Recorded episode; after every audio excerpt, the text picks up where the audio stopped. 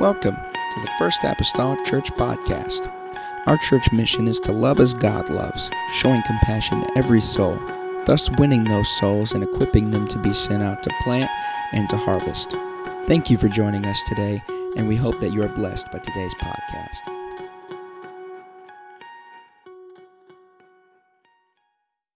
As well. Matthew chapter number 6 and verse number 19, the Bible states these words Lay not up for yourselves treasures upon earth, where moth and rust doth corrupt, and where thieves break through and steal. But lay up for yourselves treasures in heaven, where neither moth nor rust doth corrupt, and where thieves do not break through nor steal. For where your treasure is, there will your heart be also. Amen. And this is lesson number two in treasure principle today. And we'll go to the Lord in prayer that He'd help us this morning. God, our minds and hearts, God, are yours today. God, we want them to be open, God, to the principles, Lord, and the precepts, Father, of your word. I pray, oh God, thank you, Lord Jesus, today, God, for writing, Lord, such a, Lord, exhaustive word that can, Lord Jesus, be, Lord, applicable, God, to our everyday lives and events. God, I pray, Lord, today, help us to turn our attention, God, toward, God, this principle, this concept again today. And we'll thank you and we'll praise you, Lord, for what you do, Lord Jesus, through this place. God, we love and adore you, Lord.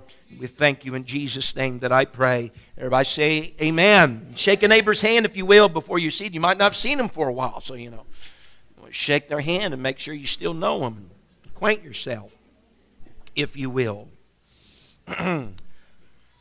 Last week we began to look at the tre- treasure principle, and we did uh, share with uh, what the treasure principle was. And this is, in a nutshell, what the treasure principle is. It is this you cannot take it with you, meaning our uh, material things, our monetary things, money itself, we cannot take any of these things with us. We stated that uh, of all the different funerals we've been to in our lives, we never seen a U-Haul tapped on the back of the hearse that was going out to the graveyard. You cannot take these things with you, but the joy of it is this you can send it on ahead of you. And the way and means in which we can send it on ahead of us is not to find out what the address of heaven is and box it all up and have UPS or FedEx make a trip. But it, will be by virtue in investing in things that are eternal. And by doing that, we are in essence sending it ahead of us. Because somewhere along the line, us and it are going to part. Amen. But whenever we invest it in the things that are eternal, we are sending it on ahead of us because we come to the reality that we cannot take it with us by holding on to it. All right? But you can send it ahead of yourself by giving it away. I know it doesn't make real good sense, but in God's economy, there's a lot of statements that just don't make good sense about if you try to save your life, you lose it. You know, it just don't make good sense, but that's just the way that God operates. The first key, if you will, of the treasure principle was this that God owns everything. We spoke of the scripture of Psalms, how the earth is the Lord's and the fullness thereof, and even us that worship here in this land. We, we all belong to God, how the silver and the gold. People people are discovering what God already knew was there and what belongs to Him. Whenever they find that vein of gold or that vein of silver, all of that belongs to God. Uh, we reviewed last week how uh, it is the Lord that has given us strength in order to even accumulate wealth because he given us bodies and air in our lungs and the mobility to be able to function and work and being employed uh, sometimes you know if we're not careful it's easy sometimes to feel entitled uh, to what we say we worked for but god gave you the health and the strength in order to uh, function in that capacity in order to get that wealth that is actually god's to begin with and so we, God owns everything, and we're just His money managers. And there's a big difference when we understand we're managers or stewards, as Scripture terms it, of God's money rather than believing we're owners of it. And there was a list, and I, am trying not to go through everything, but I know we had a few out uh, last week, and I understand that. Rightfully so, I understand that. But that whenever you're a manager of somebody's money, you manage that person's money with their best interest in mind. Furthermore, you may even in, uh, uh inquire, ask them, What do you want me to do? All right? And for that matter, if you're the manager of another's money, you for sure nowhere along the journey feel like you're entitled to ownership of what they've given you to manage. Uh, or we would have a we'd have some well real fiascos. I guess some have thought ownership because that's the reason why you have episodes of embezzlement. Oh God, I hope I haven't fell to the place with God's money that He's entrusted me of being an embezzler. Amen. Uh, but uh, he, we're just his money managers. And so, with all that being said, uh, and I have today some just rhetorical questions for us to ask ourselves, thinking upon these things already from last week. I asked myself, then who actually owns my house? Uh, is that really my bank account? Are those really my skills, my abilities, my talents? Is this my body? Just rhetorical. Amen. Uh, briefly mentioned last week, I made reference to uh, King Tut, how he left all his earthly possessions. Uh, the Egyptians believed in an afterlife, and as a result of that, they believed it was an afterlife that one could actually take their earthly possessions on with them. And since that was the case, here's King Tut. He died somewhere around the age of 17. He was buried, according to what you can read, uh, with solid gold chariots. Uh, he was buried with thousands of golden artifacts. He was buried within a golden coffin that was within a golden tomb that was within a golden tomb that was it was within within within all of these golden tombs. His burial site whenever it was discovered was filled with tons upon tons of gold and all of that treasure that King Tut was buried with, amen, was right where it was put. when they put him there left untouched for more than about 3,000 years after it was later discovered. And someone discovered King's t- uh, uh, tomb, which once again just emphasizes the first point of the principle. You cannot take it with you. No matter how much of it has amassed or how little of it you may per se have, you cannot take it with you. And so, whenever we talk about the subject matter or the topic of giving, giving isn't necessarily about what happens here and now, but it's about the there and then. If you only give with, with the mindset of the kick, kickback or what's going to what what is going to be the uh, uh, uh, perk per se of it now, and there are perks. We remember the man last week that sold everything he had to buy the field that had the treasure in it and the Bible says he sowed and went and did all, all of that for joy. The reason that he did all that because he did it for joy. Because when you give, there is a sense of joy, amen, that comes with giving. So there is a perk now, but you can't just think of the here and now. You got to think in the realm of eternity. See, we, we, we, we confine ourselves sometimes to the box of this life. We're born in the day of our death. We really do. We and we think to ourselves, we got we're only going to pass through this way once. So we got to live it up. I think we need to concentrate on our first statement. We only pass through here once. Amen. And what we do in this one time is going to set the springboard for all of eternity. We, we only have one time for dress rehearsal.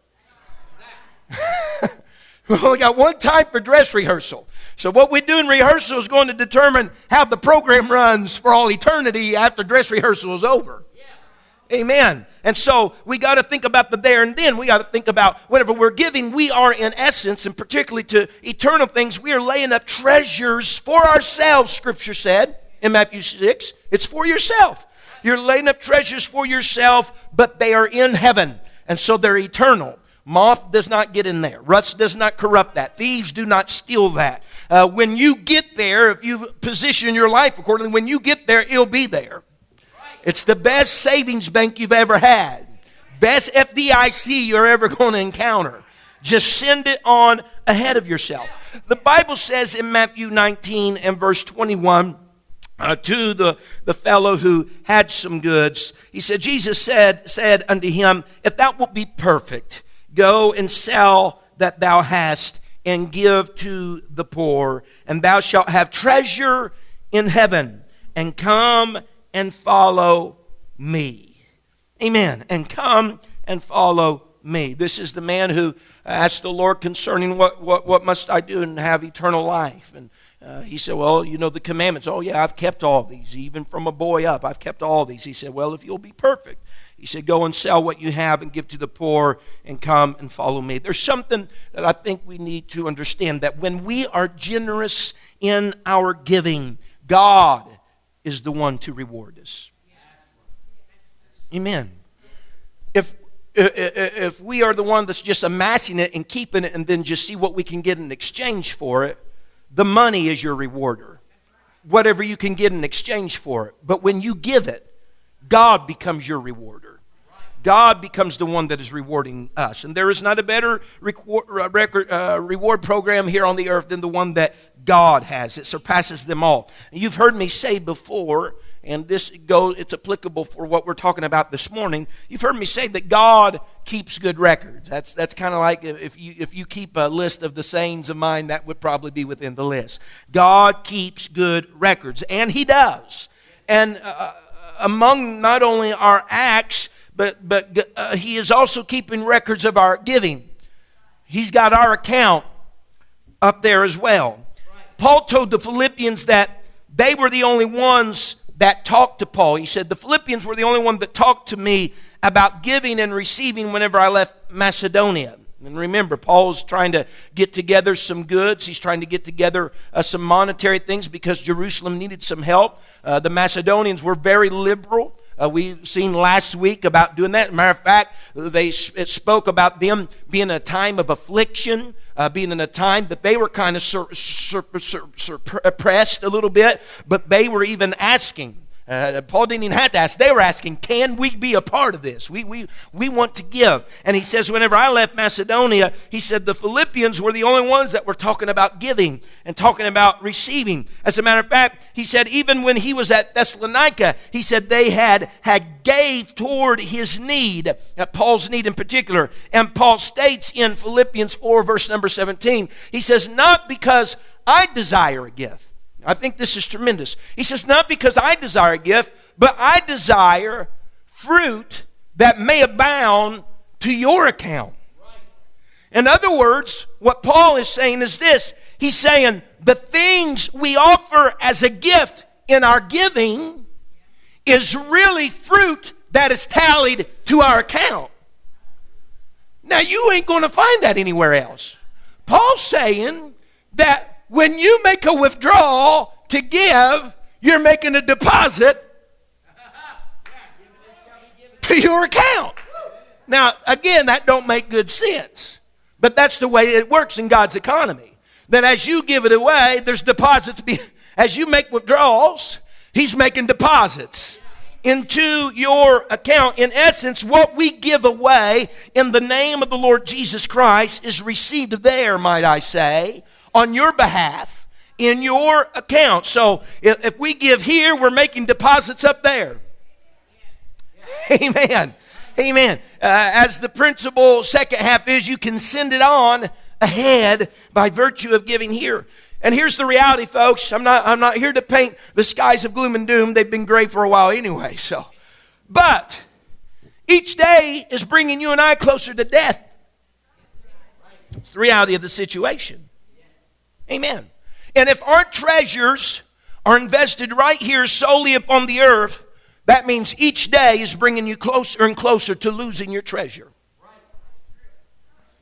If this is all it, if this is all it, it amounts to right here, house, car, bank account, if that's all it amounts to, then as we're nigh and getting closer to death, you're getting closer to separation from your treasure.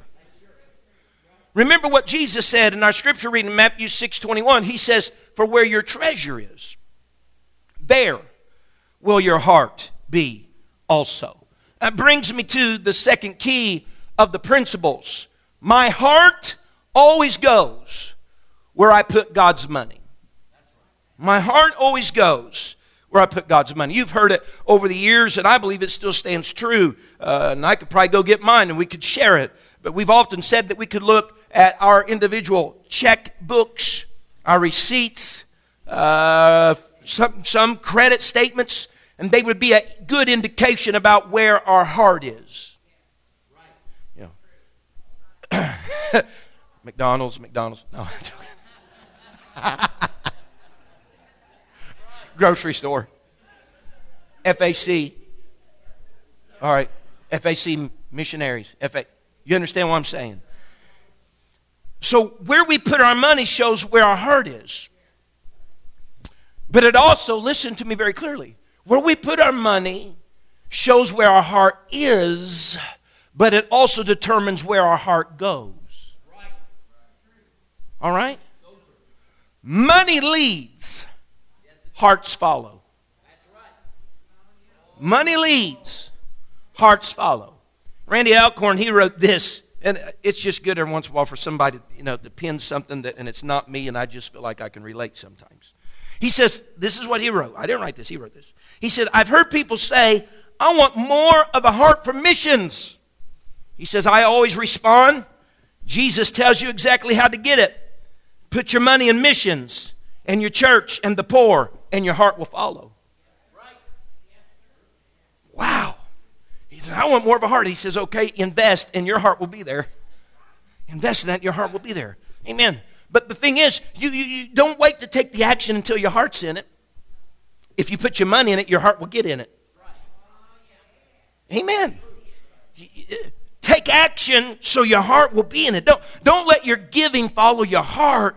Give so your heart will follow your giving. Amen. Hallelujah. So, so he said, your heart is not where you wish or hope or plan for your heart to be. You know, I, I hope someday, or I plan on so and so, or uh, I wish, you know, someday that I can do such and such. No, your heart is where your treasure is now.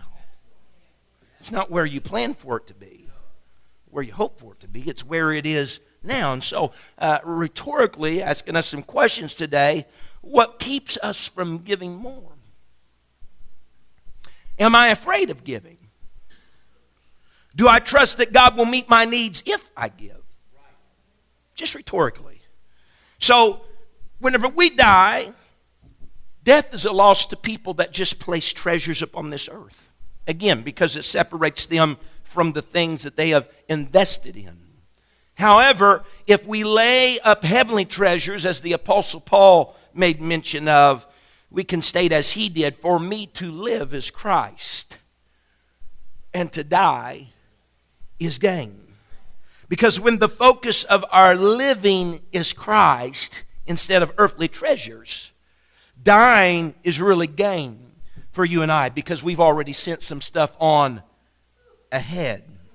The gain is the heavenly treasures that we'll obtain part and parcel because of a life that we've spent in giving and the, what type of life we've practiced here upon the earth. Luke chapter number 12, uh, uh, several verses of scripture right here are the parable that I wish to read in your hearing today. The Bible says in Luke 12 and verse 16, and he spake a parable unto them, saying, The ground of a certain man brought forth plentifully. And he thought within himself, saying, What shall I do? because I have no room where to bestow my fruits. He is just uh, so plentiful that he's ran out of room to put it all. Now, I, that's a good problem, I'm telling you right now. And he said, This will I do. I will pull down my barns and build greater, and there will I bestow all my fruits and my goods. Verse 19, and I will say to my soul, Soul, thou hast much goods laid up for many years. Now he's talking about this life because they're just in his barn. All right? He, whenever he's talking about laid up for many, he's not talking about eternity. He's talking about his present life. Amen. For many years, take thine ease, eat, drink, and be merry. But God said unto him, Thou fool, this night thy soul shall be required of thee. Then who shall those things be which thou hast provided? So is he that layeth up treasure for himself and is not rich toward God.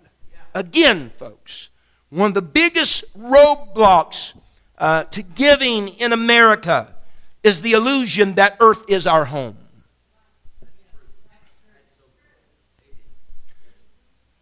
Is, is living in the moment, believing, man, I still got a lot of years. Seriously. We, we, at times we can become very attached with earth.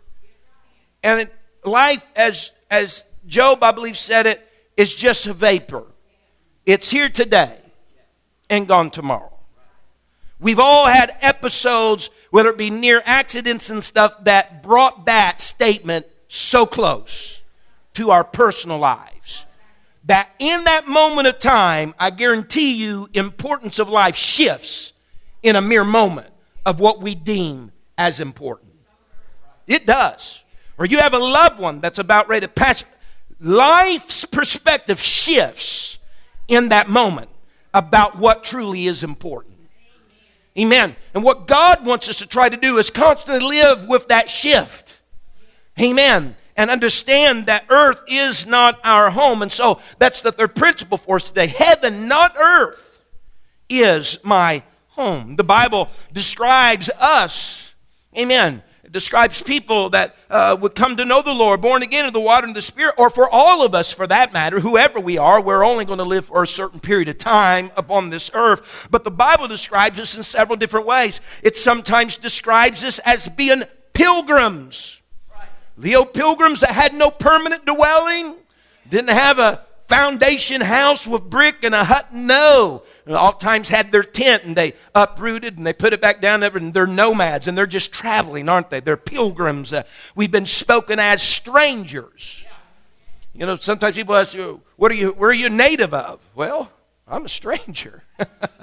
I don't have a native land, I don't guess, down here. We're just strangers. It speaks of us as being ambassadors. And ambassadors, in, in essence, are, are not citizens of the country that they may be residing in. I'm an ambassador today. That's what even Paul spoke of himself as an ambassador. I'm residing here, but I'm not a citizen of this country. my citizenship is another country. And I'm just residing here right now. And whenever I serve my term as an ambassador in this life, I'm going back to the I'm going to the country I'm a citizen of. Heaven, not earth, is my home. And so, where we put, listen, where we put our treasure largely depends upon where we think home is. Where we put our treasure largely depends upon where we think home is. As a little boy, and we lived over in Princeton, lived in Princeton my whole life until uh, virtually after marriage. And uh, as a little kid, uh, there were times on Saturdays that uh, Dad and I would somehow get a load together, and we'd take uh, periodic trips every once in a while out. That, that was they had a landfill. You know, I know today EPA and everything, environment's all over that type of stuff. You know, but uh, they had a landfill, and uh, we would go, go with Dad out to the landfill, and there were only certain days that it was open, and only certain times it was open. So we, you know, you had to be strategic about whenever you went. And to my childish mind, whenever we went to the landfill, it was an amazing place. I mean, to a boy, it was an amazing place. For one, it was probably the biggest hole I'd ever seen in the earth. You know, I mean, come on. A boy looking down, you know, we dig holes in the backyard and like, look at this. You know, huge hole. Awesome. You know, it's an amazing place. And number two, you could almost see everything you ever dreamed of in the hole. Seriously, I mean, there is everything out there. I remember standing at the precipice of that edge, and they got that big bulldozer that's constantly working, and we're throwing some of our garbage out there, you know. And but out there, man, there's cars out there, and there's there's TVs out there, and there's boats, and there's clothes, and there's somebody's lunch from yesterday, and there's stereos out there, and there's grills. I'm like, wow, Walmart don't have anything on the landfill. There's things out there that was Christmas presents of someone's from last year and birthday presents of someone's from two years ago. And the old saying that we have one man's trash is another man's treasure. That even if I could just tweak the saying a little bit, one man's trash today was his treasure yesterday. Oh, I just felt the Holy Ghost come in here. Because in that landfill, that trash heap, were the treasures that children sometimes quarreled over. Friendships were lost over. Honesty was sacrificed for. Marriages even broken up over. Out there in that landfill, which was once someone's treasure. And we ask ourselves then, in retrospect, through the telescope of some of those things, is it really all worth it? Am I more attached to the things of this world or am I attached to the things of God's kingdom? Randy, in his book, he likens our life to a dot and a line. He says, Our present life here on the earth is the dot. It's brief, it begins, it ends. He says, But from the dot extends a line that virtually goes on forever. Present life is just a moment but the line is going to continue forever. That brings us to the fourth principle, or key up to the principle today. We should live not for the dot, but for the line. Giving is living for the line. Amassing treasure here is living for the dot. Again, we will part with our money. The question is when. All right? The question is when. It's our choice to part with some of it now. Yet there'll be a day when we die, we'll have no choice, and we will part with it then. And so Luke chapter number 12 and verse number 15 states these words And he said unto them, Take heed, beware of covetousness, for a man's life consisteth not in the abundance of the things which he possesseth. Now, I have I got a few giving facts here, and again, um, I do not have a uh, an axe to grind in any of this. I'm just sharing, okay, today through this. We live in a very affluent society. Our country right here is very blessed, uh, beyond measure in comparison to other uh, countries and third world, world countries. Uh, throughout our history, human history of over 200 years now, we have been a pretty blessed nation. And so, American Christians, and these, these, these, are, these are even dated, these are about 13 years old stats, all right, around the year 2000.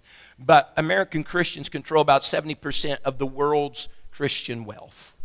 The average American Christian gives 2.6% of his income to the Lord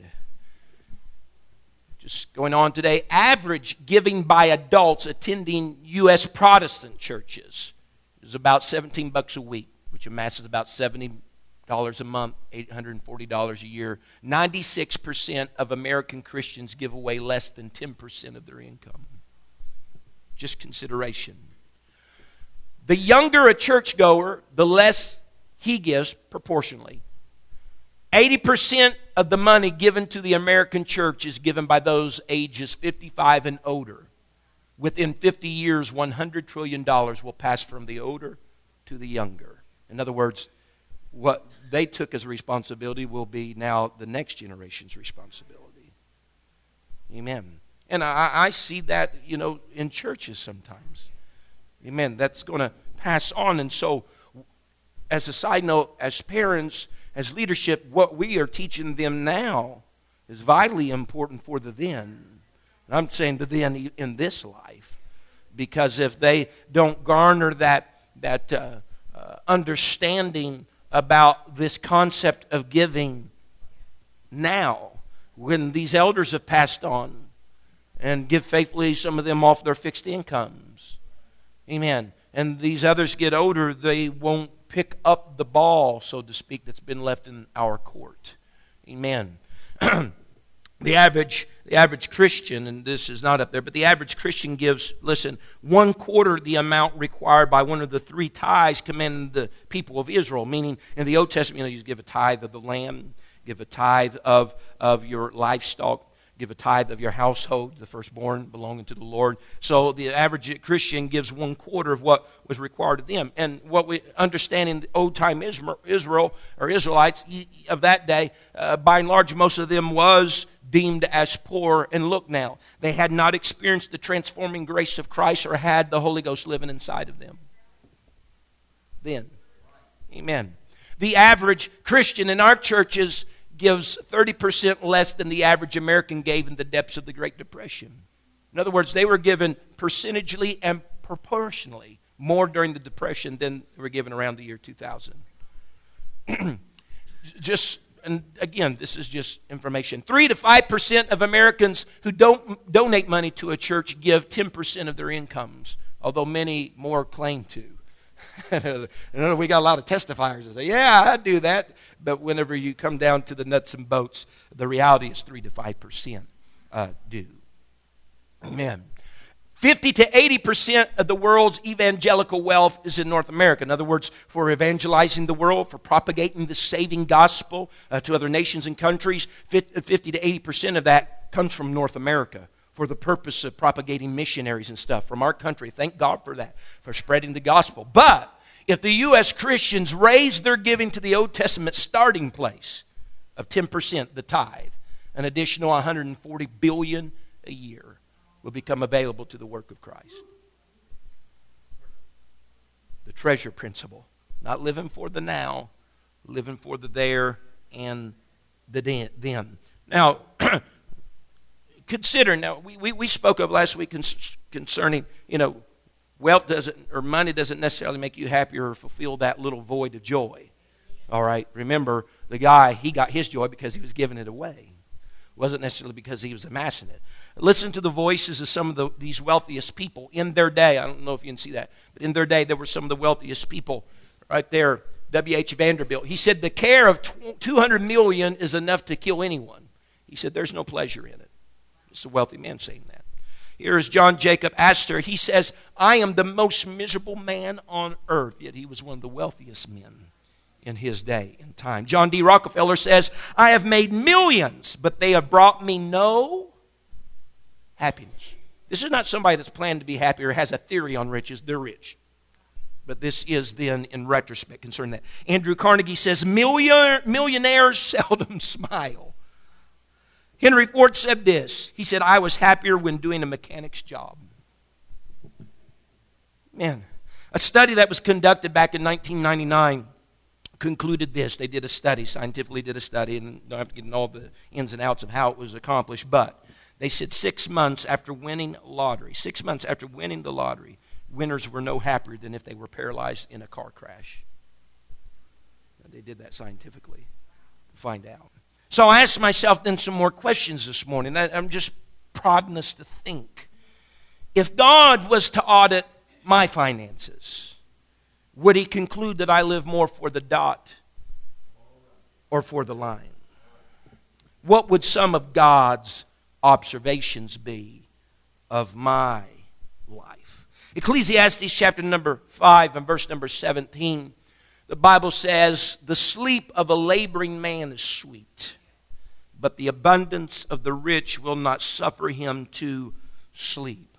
Ecclesiastes chapter number 5, as for a matter of fact, has a few insightful statements about money or concerning money. And this one in particular uh, reveals a little bit to us, I believe, is that the more that we have, the more we got to worry about.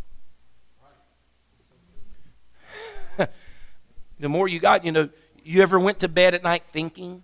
It's, I, it's a pitfall of mine. I go to bed thinking. It's not too conducive to sleep. But the more you, it's like, you know, well, I got to, I got, you know, whenever you have more stuff, and I got enough stuff. Let me tell you, I got enough stuff. Got a house, got two vehicles, I got a motorcycle. Motorcycle's paid for, one of my vehicles paid for, another one's on the verge of being paid for. I got a trailer that sits over here. During weather like this, it's another thing to worry about. The more you, you know, I got to take that, I got to take that battery out of that motorcycle, and I got to just let it charge throughout the winter so that it's ready. When it, you know, it's just another thing to contend with. You understand what I'm saying? And so the more things you have, you have some acreage, you mean you have to make sure that it doesn't get all grown over, or if it's used and you lease it out for somebody to farm, you got to manage all of that. You understand what I'm saying? There's more things to break that may necessitate needing fixed, that then in turn costs you more money. You can even get something free. Someone gave you a free television. Well, my goodness, that's great. That's a big television. It got me a free television now. You know, I'm going to hook up uh, cable to that and I'm going to get some surround sound to put in that. What's going on?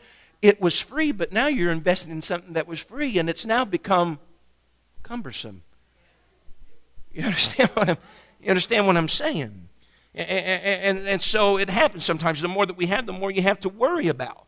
Uh, there was a man, uh, he, was, he was a rich man, and, and, and, Randy alluded to this guy. It was on the weekend. He was kind of just kind of milling out and such. He said, What's your problem? He says, Well, I own a vacation home down in Florida, and it's having some repairs. He said, Well, I thought you might take the weekend off. He said, I can't take the weekend off. He said, I got to go down there and manage the affairs of that roof being put on. And so he climbed into his private jet to make his trip.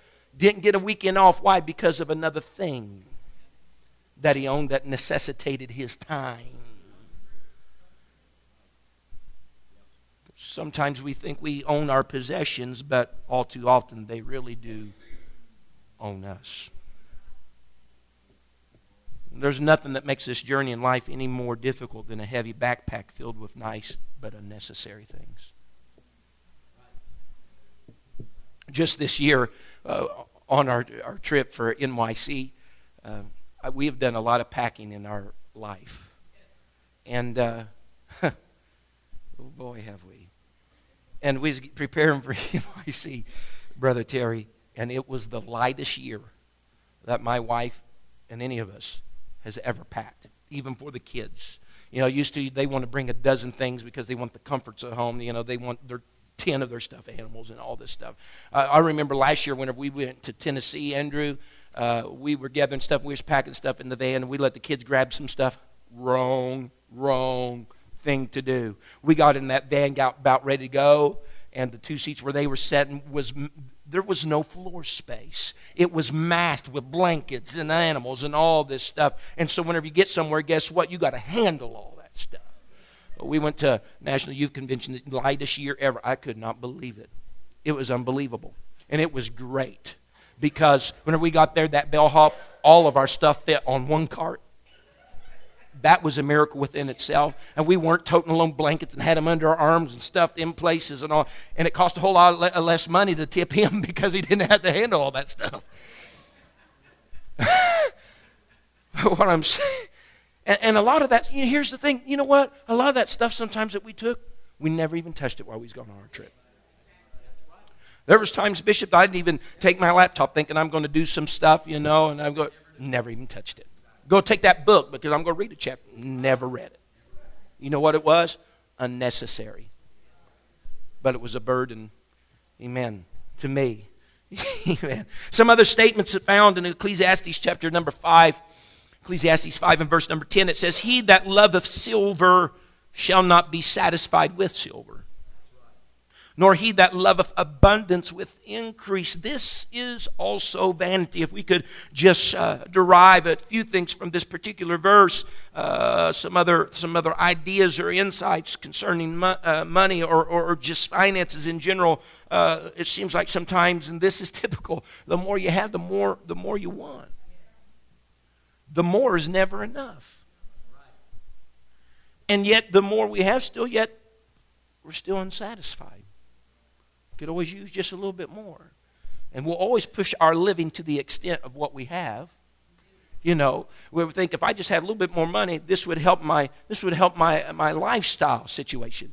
But whenever you get more, you increase your lifestyle to the edge of what you have again. And, uh, I, I, and I, when I'm saying you, I'm saying us, okay? You understand that it, it's the way that we roll. Amen? Verse number 11 the Bible states these words When goods increase, they are increased that eat them.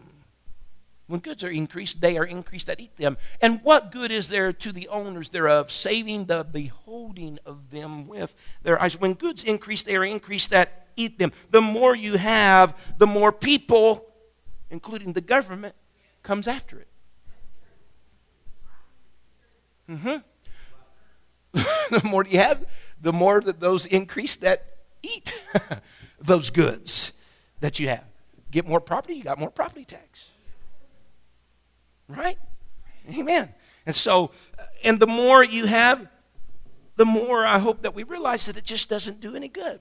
It, it doesn't do any good. You know, saving just the beholding of it with your eyes. Wow, look at all this.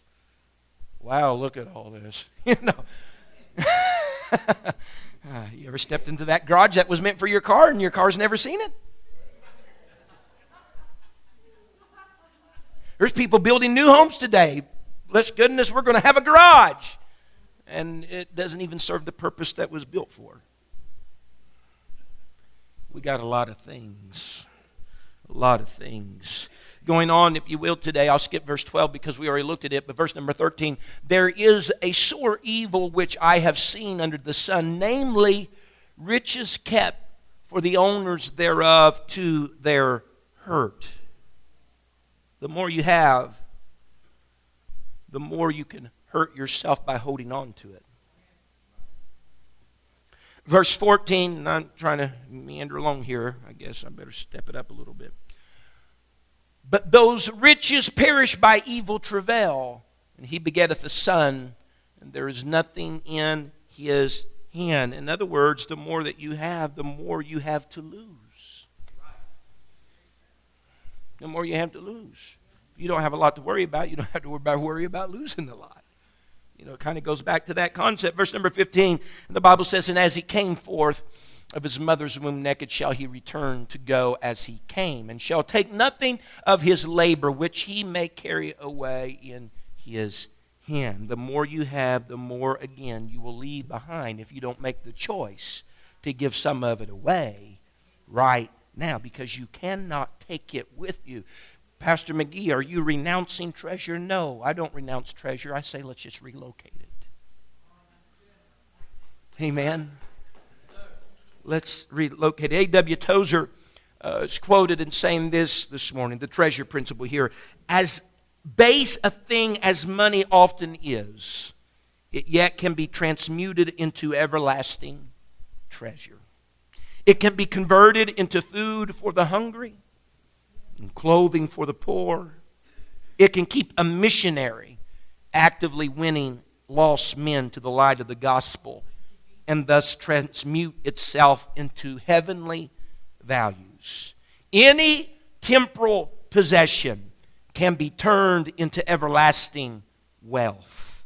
Whatever is given to Christ is immediately touched with immorality, immortality rather immortality. First Timothy chapter number 6 and verse 17, the Bible says, it says, charge them that are rich in this world, that they be not high minded, nor trust in uncertain riches, but in the living God who giveth us richly all things to enjoy, that they do good, that they be rich in good works, ready to distribute, willingly to communicate, laying up in store for themselves a good foundation, what? Against the time to come.